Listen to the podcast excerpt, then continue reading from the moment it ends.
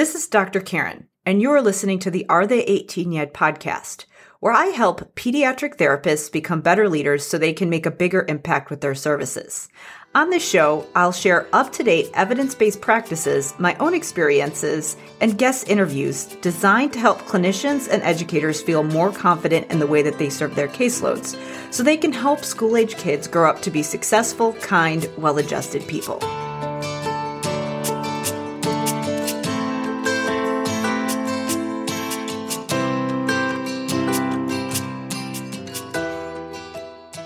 Hey there, it's Dr. Karen, and welcome to episode 71 of the Are They 18 Yet podcast. In this episode, I am sharing a Q&A I did with my Language Therapy Advanced Foundations members where I dive into four different diagnoses and how we can navigate intervention for all of them and how we can understand the legitimacy of different diagnoses out there. So specifically, I talk about developmental language disorder and central auditory processing disorder and I really get into the debate between these two diagnoses because central auditory processing disorder is a controversial diagnosis. There are many people who feel that there's not a lot of evidence that this is a legitimate standalone diagnosis. So I talk in this Q&A about how clinicians can navigate that whole debate and how they can make sure that they are using practices for their clients that are meeting their needs and that are based in evidence, but also still keeping an open mind for new information coming out in the field. And then I also talk about dyslexia versus hyperlexia and really the same debate of, you know, whether or not hyperlexia requires a specific intervention plan and what we know about it, and then also what we know about supporting these students. Because ultimately, it really comes down to figuring out what the student's needs are. Of course, the diagnosis is relevant to that, but it doesn't necessarily give us all the answers that we need. So I wanted to talk about that in this particular Q&A because these questions do come up a lot. And really, it is about problem solving and taking the frameworks and the research that we have, but also having a good problem solving process for how we apply that to our practice. One thing I wanted to point out, I realized that I did make an error in my original Q&A. I mentioned an article on the developmental language disorder terminology. The author of the article is Dr. Dorothy Bishop. Originally, I said she was an SLP, but I was incorrect. She is actually a psychologist. So please note that correction as you're listening. So I wanted to just warn you that my microphone was really jiggly during this Q&A. I don't know what was going on. Um, I I tried to fix it before I recorded this intro, so hopefully you don't hear any funny noises, but you do hear some kind of, uh, I don't know, me jiggling things around on the table. So I apologize for that. I'm hoping to have that fixed for uh, future episodes. Obviously, when I am recording my podcasts with just within the podcast platform that I'm recording in now, I have a little bit more of a pulse on what's going on with the audio. But when I do these Q and A's, I often am just kind of going with it, and I don't ever really know if there was a problem with my audio um, unless somebody tells me they can't hear me or after the fact. So again, like I said, um, I don't think it will take away from the information that I share, but just wanted to let you know about that because this was a Q&A that I have taken from the members area, partially because I think it's an important topic and then also just you know, for those of you who might be interested in joining us in Language Therapy Advanced Foundations. So, if that is you, if you are looking for an evidence based plan for students who really fit that developmental language disorder profile, who struggle to learn the language that they need for skills like reading and writing and oral language, then definitely check out Language Therapy Advanced Foundations if you've been wanting more of a system and a framework to help you make decisions so that you know that you are focusing on high priority skills in therapy. Definitely go to our enrollment page and check out what's included. To get more information, just go to drkarenspeech.com backslash language therapy. Again, that's drkarenspeech.com backslash language therapy. So now let's get into the Q&A on DLD, CAPD, hyperlexia, and dyslexia.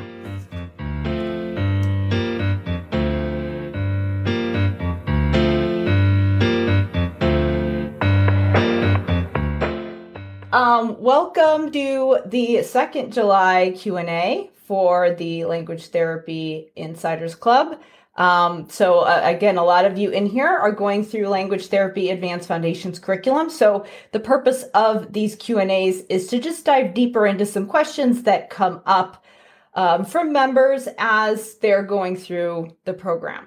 Now, obviously, this is usually in reference to the five component framework that I teach for building uh, for for doing word study and for building the metacognitive awareness that facilitates independent word learning independent language learning and helps kids to essentially um, build better language skills for things like reading writing academic tasks and also life beyond school. So um, what i wanted to talk about today is a couple there there's a lot of information going around about different diagnoses. Um, there, there always has been, and there's when we're talking about these specific skills, kids who struggled to learn to read and write and struggle in school because of language issues, there are a lot of different diagnoses that could be um, that they could have. Um, and I do think a diagnosis is important. It does give you essentially somewhat of a roadmap or at least points you in the right direction about how you can intervene. But what's more important and what, what really is the purpose of getting a diagnosis or putting a label on someone is to get more information about how you can support that person. Really, ultimately, we want to understand their strengths and their needs for support so they can we can figure out how to give it to them. So again, I know there's a lot of strong feelings about labeling and things like that. I think some of those are legitimate, but ultimately, just what, what we want to know is what are the students' needs and how do we give it to them? That's always going to be the ultimate question. And yes, you know, having a label or a diagnosis is part of answering that question. Not all of it, but part. Because as you know, when you have one child with one diagnosis and you have another child with that same diagnosis, they could, what they need could look very different. So, with that all being said, I wanted to talk about. Um, I'm going to go into four different ones today and how you can think about um, problem solving for all of them because there are certain diagnoses that are obviously um, accepted and legitimate, and then there are some that are a little bit, you know, they're thrown around, but there's the evidence that they exist is not quite as strong as some of the other ones. And so it doesn't mean that it's, you know, for sure not a thing, but it also means that we should view it with an eye of skepticism, especially if we are going to put a label on a child. And I think that um, some of them, again, you, you always want to go back to if you're not certain if a certain label is even legitimate, then always the question you're going to go back to is what what are what is this learner, uh, what is their profile, and what do they need? So I wanted to start out by talking about. Um, let's start off with developmental language delay. So obviously, this is one that if you look back in the literature, then you're going to see um, SLI instead of DLD. So again, they're they can be used interchangeably. I know that there is some debate about whether or not that should have been changed.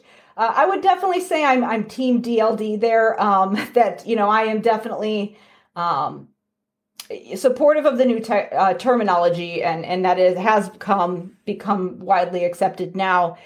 Um, I wanted to talk a little bit about things like developmental language disorder and central auditory processing disorder and what that means for intervention because that question has come up a little bit in the group and there are there is a debate on the legitimacy of the central auditory processing disorder diagnosis. And I'm going to share in the comments, I can actually do it right now. Um, there's a, an article if you want to if you want to go down and do your own research i would look up dorothy bishop and she is again team dld she's an slp and she's done some really interesting research and some of the findings uh, from some of her presentations that she's given it, it, it's kind of like when you're thinking about this, this terminology thing um, it's very it gets very blind men and the elephant. Um, if you haven't heard of that story or that fable definitely look it up. But basically it's people from different backgrounds looking at the same thing and coming to different conclusions, seeing different things. So it's you know there's one man over here and he's you know they're they're all blind. They can't see the elephant. He's feeling the trunk and he's saying oh this thing is a snake. Um, and then this there's another person over by the other side of the elephant feeling the leg saying oh no this is a tree trunk. And so they're seeing different things and they're looking at it different ways. Um, but but what dorothy bishop and colleagues found was that sometimes the diagnosis can be impacted by the person's background.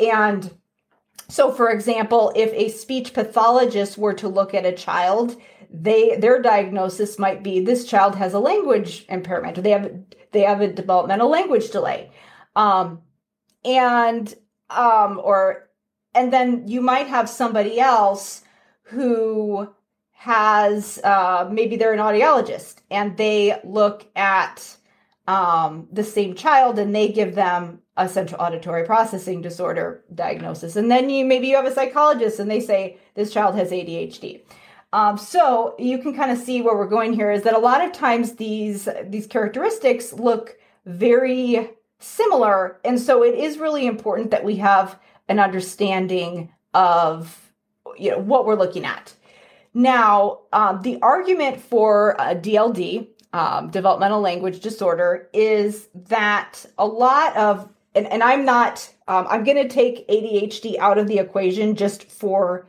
uh, argument's sake and this, you know, particular thing that I'm about to say, because obviously that is a legitimate diagnosis. Yes, there's a lot of um, issues with with diagnosing that accurately, but I'm going to just talk about central auditory processing disorder and DLD for a minute.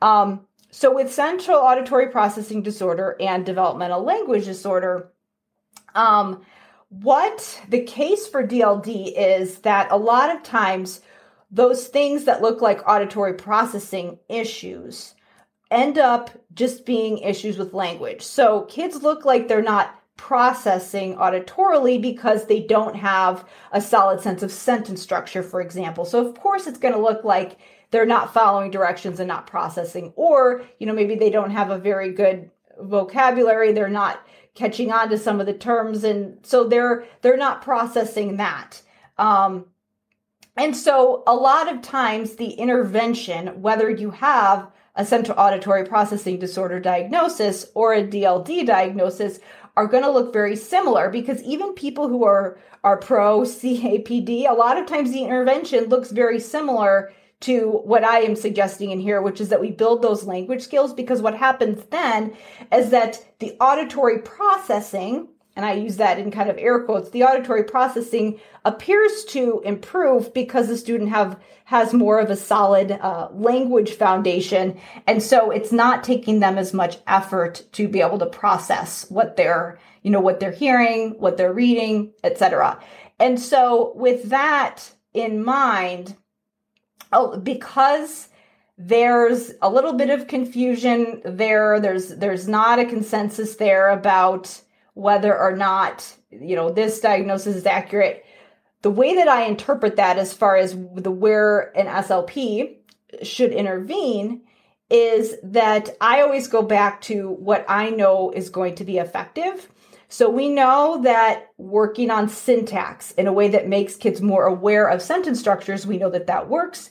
We know that building vocabulary in a way that facilitates independent word learning. So not just like teaching kids words and teaching them to memorize words really get the, getting them to think and self question so that when they come across unfamiliar words they have a strategy and a thought process and they've got that internal dialogue going we know that those things work and we know that those things are going to help kids to read situations better, better problem solve. So when we zoom in and focus on those skills, we know that's going to help. And, and even with things like working memory, which again, that comes up with the auditory processing debate because there is a lot of um, in the research um, you know you'll hear anybody in the literacy space or, or at least a lot of people in the literacy space will say there's not a lot of research to show that you can actually improve working memory.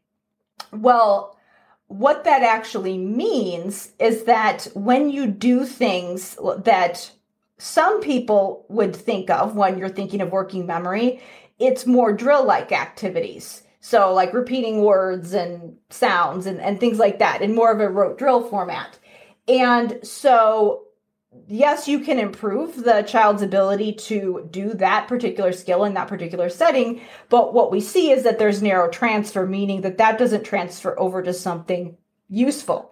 And so that's why when you're working on language, you want to make sure you do it in a format that is functional and useful and facilitates, um, shows kids how to start in using that internal dialogue that they need to have when they encounter new language, when they're thinking about, you know, when they're hearing sentences, when they're processing all of those things because kids aren't doing that automatically. If you know again if they have that DLD profile they're they're probably not doing that automatically. They don't have that metalinguistic awareness that's going to help them to process. So um, really the case there is that it's not super a super useful um, way to spend your time working on those dr- rote drill type of things. And that's often a lot of times when people think someone has you know they say they have central auditory processing disorder. A lot of times they think oh well we need to be doing those types of things those rote drill things that are you know, what some people would define as working memory.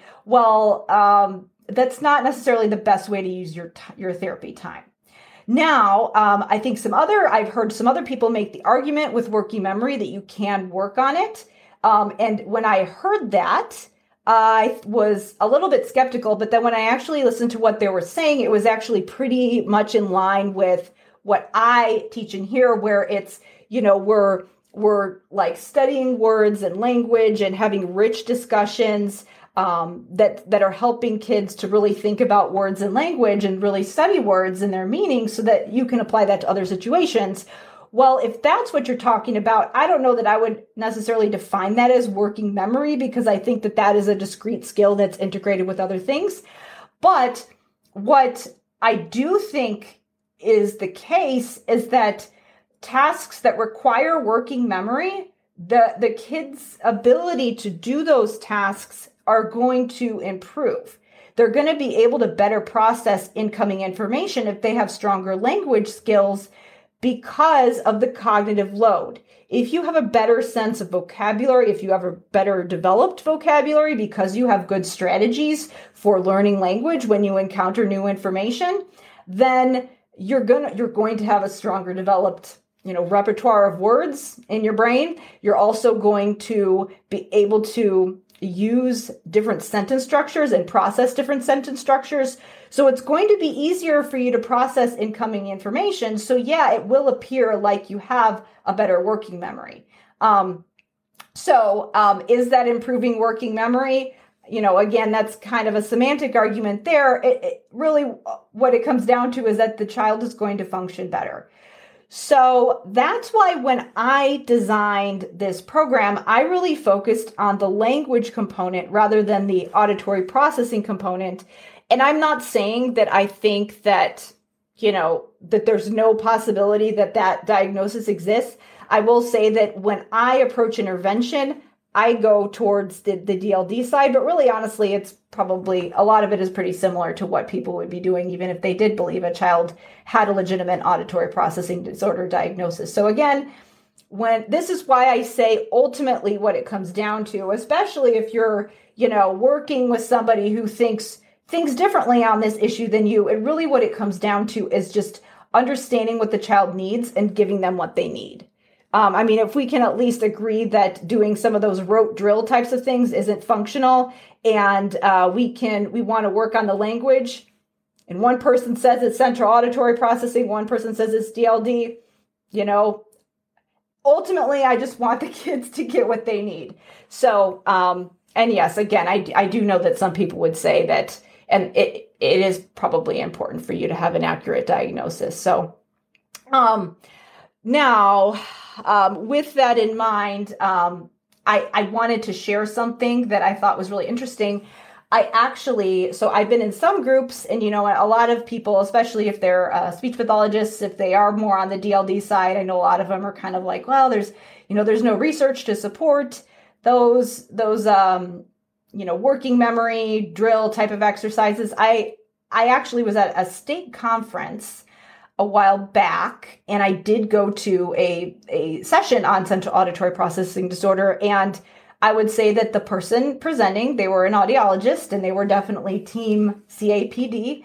And I did, I would say that based on the current available information, I have a different interpretation of what I think is the truth based on uh, what she presented and what I uh, the way that I interpret things, but I really did appreciate the way that she presented the information because what she said was, um, you know, and I think that she'd probably agree that working on language and all of those things that I've mentioned are useful. But then what she also said was that, you know, she added some of these other things where I'm a little more skeptical about um, kind of the drilling type ac- exercises to work on auditory processing. And she was more in the camp that, you know, she's saying, you know, I do this in my clinic and I've seen it work. And theoretically, and what she said is theoretically, this makes sense to me that if you work on this, it should improve this thing over here. But she's like, we don't have the research to support it yet. I am, you know, so on board to help and collaborate with anybody who wants to work on this thing because I see results, you know, just, you know, individual case studies and, you know, people telling me that it works. And you know in theory this is the way that i inference this information from this information. I think that this makes sense. But no we don't have a lot of you know peer reviewed studies to support this yet.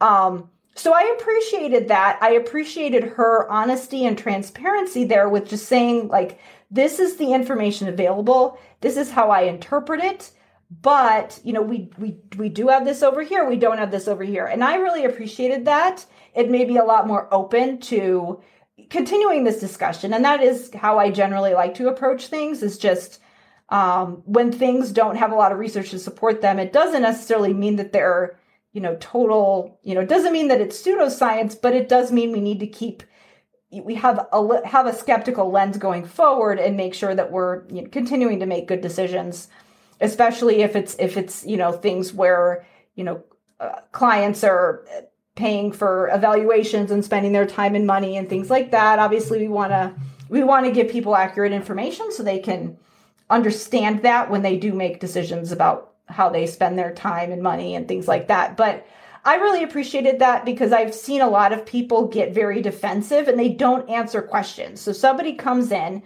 they're skeptical and they say, "What about this? You don't have research to support this." And, you know, how do you explain this? And people just get very defensive and they don't answer the questions. Um, I am by nature a skeptical person. I like to ask questions, and part of that is just that I'm an intellectual and I'm inquisitive and I'm curious. And a lot of times when um, you know I see these discussions happening in groups where it's um, you know what's the research to support that it sounds like an attack and it's really not meant that way. I certainly when i say like hey i'm curious about the research to support whatever um, it does it's not meant as an attack. It, it, it's meant as like i'm genuinely interested in what you're talking about and i want to learn more. Um, and so i think that um, I, I always appreciate when somebody says something like that where they're like i know i hear you. There isn't there isn't an, a lot of information on this this is why i'm doing what i'm doing despite that or um, or this is the information that i do have even though i don't have this other type of information.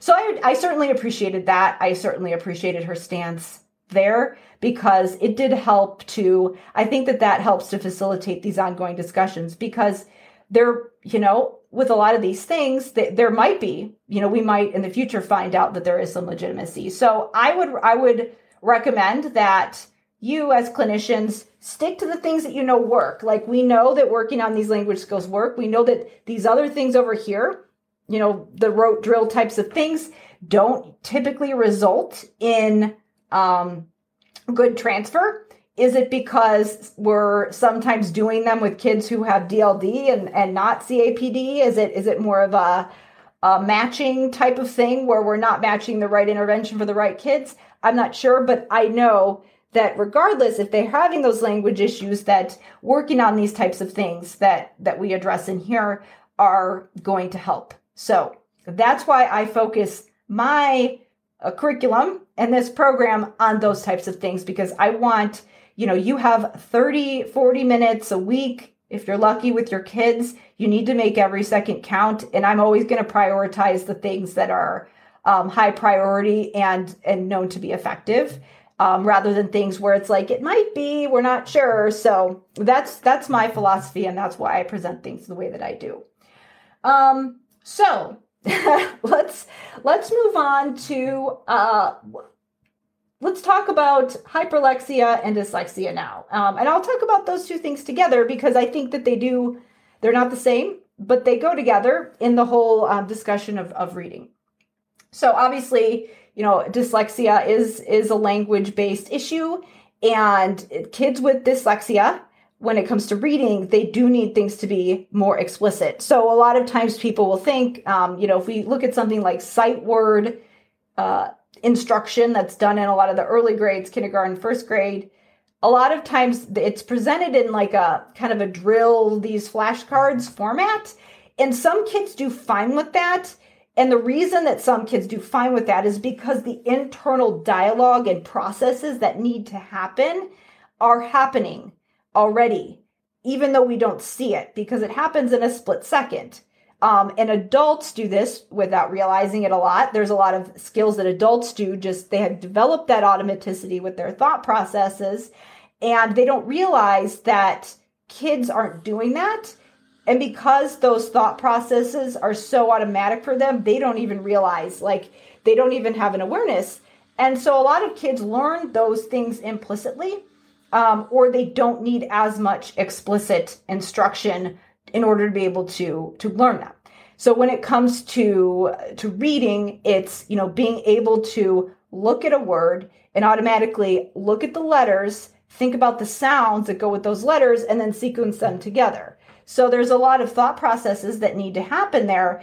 And if kids aren't making that connection, then it is going to be hard and to for them to you know have sight word recognition which really when we're talking about sight word recognition we're talking about developing what's known as an MOI or a mental orthographic image.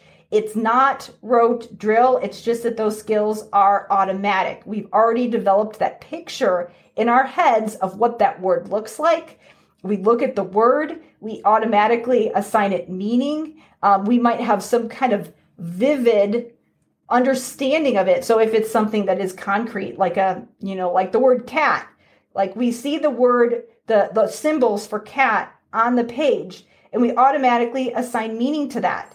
We can visually think in our heads of what a cat looks like.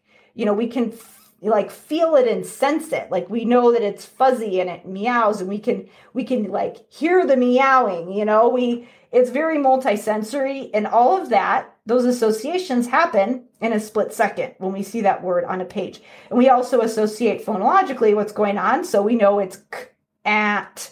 We, we can associate those sounds with the print symbols on the page. We do that very quickly. So kids who catch on to reading very quickly are making those associations. So you you could make the argument that kids who do present with those characteristics of hyperlexia are able to do that really fast whereas someone with dyslexia might need those things broken down more specifically and explicitly. Um, we might need to slow the process down for them in order for them to develop that automaticity. Now, that example that I gave you with the word cat, obviously, that is a uh, word with one morpheme. Um, it's a very simple word. It's concrete. Now you you have the same process with other more ab- abstract words like articles. Um, for example, the word the.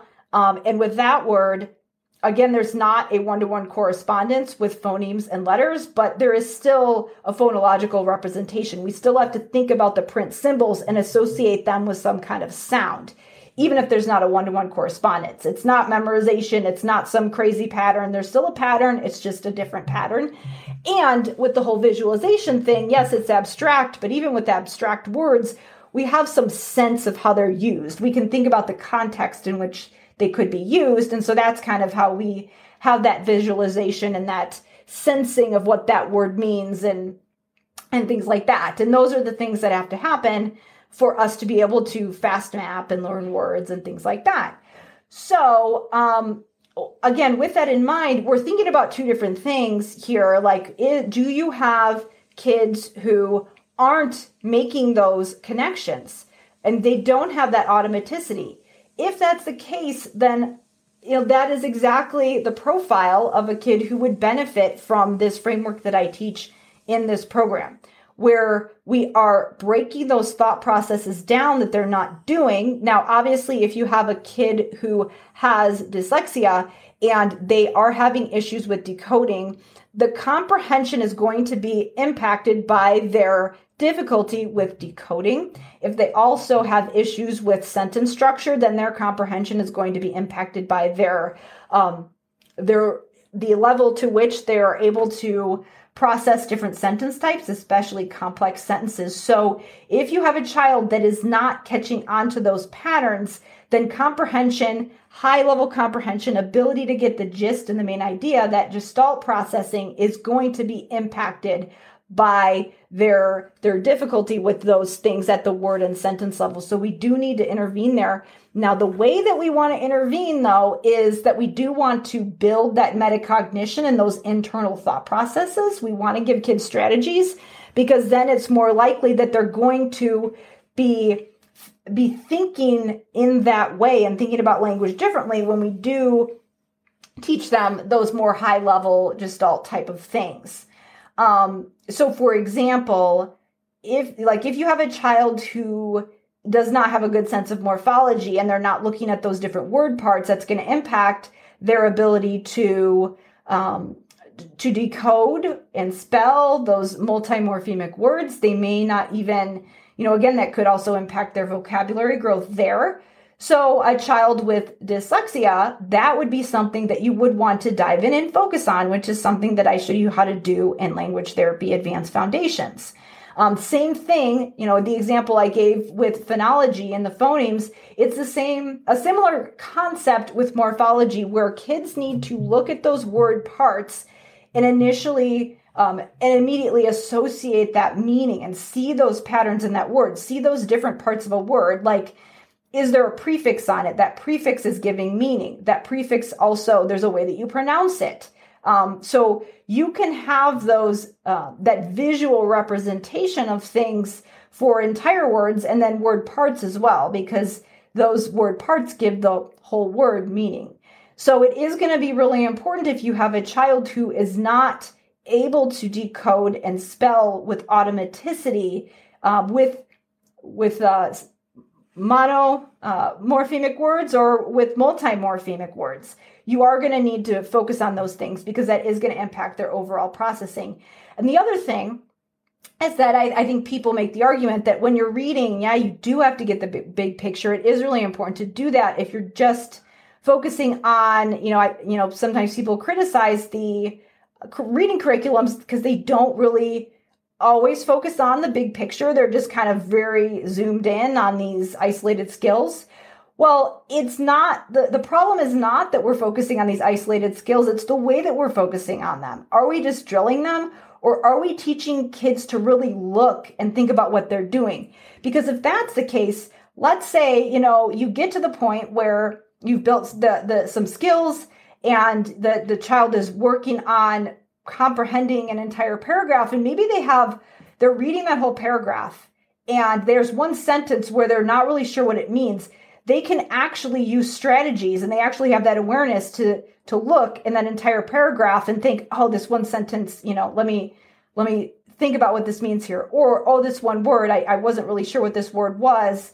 Um, you know let me let me think about the sounds and the letters that would go with this word. So you what we're doing when we're working on these language skills, we're just zooming in and we're doing the same thing that we would do with stating the main idea where we're problem solving and inferencing. We're just doing it in a very zoomed in way, focused on specific words and sentences. So when we teach kids to think like that, it's going to be easier for them to have a strategy when we are focusing on the big picture because sometimes when you're doing that, you do need to zoom in and focus on these specific skills. And if we totally bypass that process and we go right to the high level comprehension and kids need that instruction and they need those strategies at the word and sentence level, then we're not going to be able like they're not going to have a strategy to use. They're not going to have something to pull through. They're not going to be able to kind of um, read read the room but in a way when they're reading. Like they're not going to be able to have that strategy and have that automaticity. And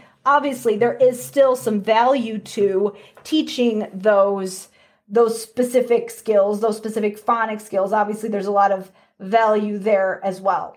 So we want to think about that. It's more about it's not just the skills that we're teaching it's how we're teaching the skills. It's how we're how we're teaching kids to think about language differently and how we're thinking how we're teaching them to question and think about things as they encounter things that they don't know ultimately that's what's going to help them to really build their language skills because we can't teach them everything that they need to know. We can't teach them all the words and sentence structures that they need to know in a 30 minute a week session. But what we can do is help them to think a little bit differently so that they can start to learn things on their own. And that's ultimately what uh, this framework is designed to help you do. Now, with hyperlexia, I wanted to wrap up by talking about a couple things there. I have seen some uh, interesting information shared on social media, so I wanted to share my uh, my understanding based on the evidence of what is true about that. So, this is a case where I think it's really important to think about the skills that kids need in order to have solid processing, especially when you're reading. Obviously, well, you know, we're talking specifically about reading here. So, if a child is not you know if they're if they don't have that automaticity at the word and sentence level yes that's going to impact their processing now, one could make the argument that a child with hyperlexia does have that automaticity if they are able to decode words. So you would look at that child and think, okay, all of these things are necessary in order for them to process this paragraph and have good comprehension. Let's go through the list and look at what skills this child has. Well, maybe they already are pretty good at decoding multimorphemic words.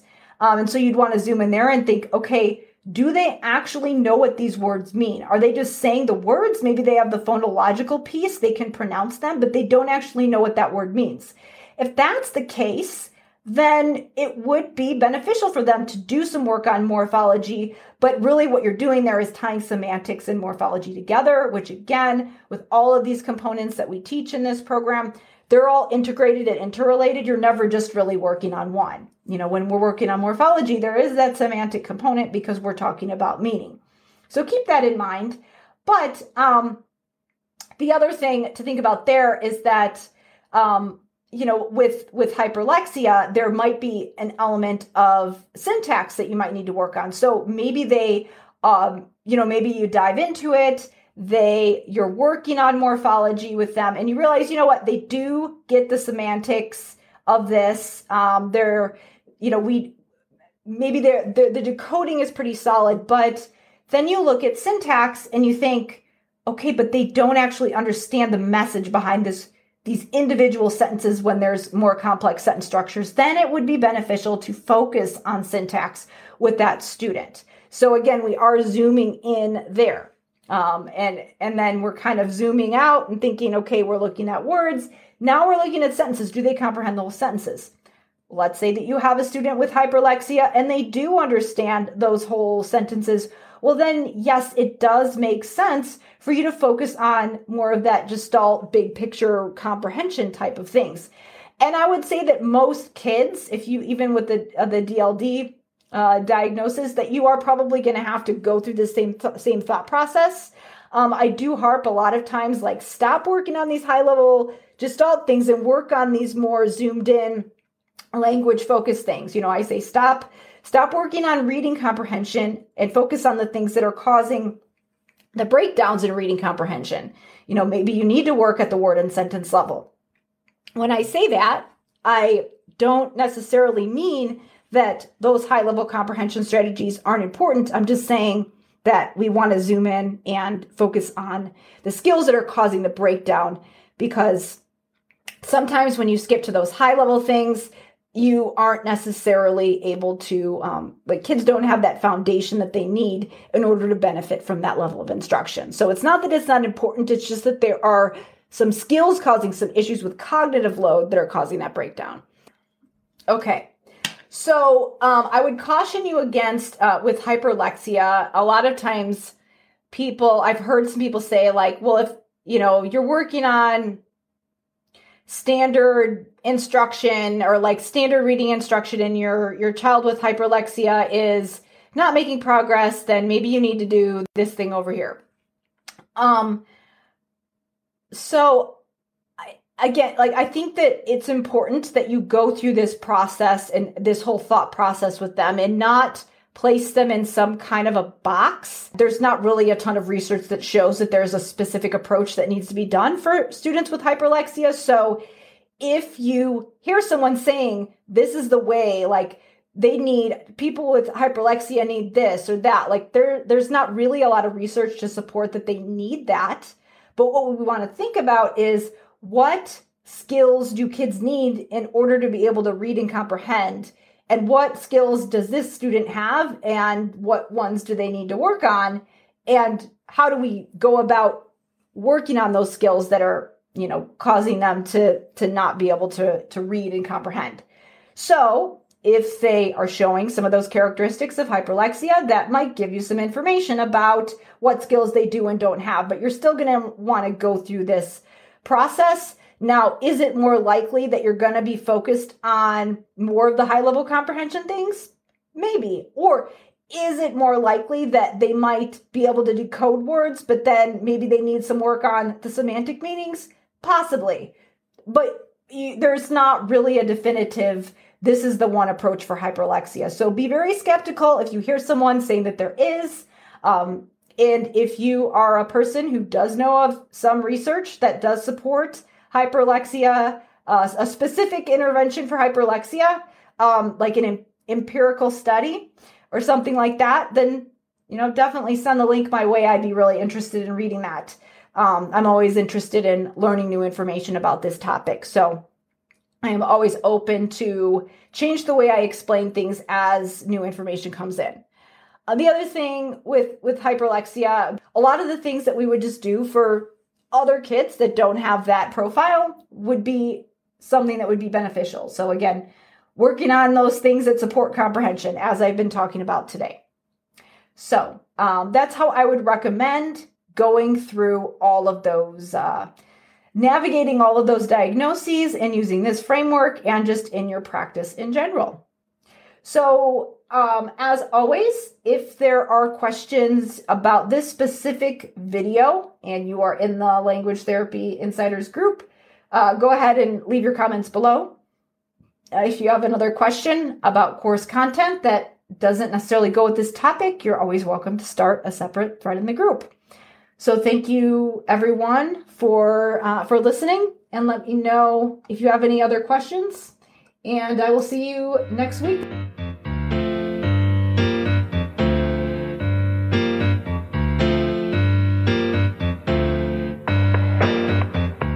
Before I wrap up, I wanted to thank you again for listening and remind you that if you found this information valuable, then definitely share it with your colleagues. And if you're a parent and you're listening to this and you're wondering what is going on in your child's speech therapy sessions or at school, then definitely feel free to share any of this information with them as you're starting those conversations. I know that it can be really confusing to navigate all the services that your child is getting. So I'm also here to provide clarity for you as well. Or if you are a speech pathologist, social worker, special education teacher, um, school psychologist, or anybody who is supporting kids and you found this useful, um, definitely share it with anyone you work with if it will help provide additional clarity. Also, I did mention a couple links to things that I shared via the comments when I did this original Facebook Live. I will share any of the links that I mentioned in the show notes. So definitely check those out for the information on hyperlexia and also the information on the DLD terminology from Dorothy Bishop. So I'll link to both of those in the show notes. If you are a professional who is working on language, especially if you're an SLP and you want clarity in your language therapy sessions, you want to know what exactly you should be doing to support students' language and literacy skills so that they can build strong reading and writing skills. And you want a framework for doing that so you're not starting from scratch. Definitely check out our Language Therapy Advanced Foundations enrollment page where I will outline all of the details of what's covered in that program. Again, this is a Q&A taken directly from that group. In the actual program, I go into some specific therapy techniques. These Q&As obviously are more high-level topics that come up, but hopefully this gave you a taste of some of the discussions that we have in there. So to learn more, go to drkarenspeech.com backslash language therapy. Again, that's drkarenspeech.com backslash language therapy. As always, thank you so much for listening, and I'll see you in the next episode.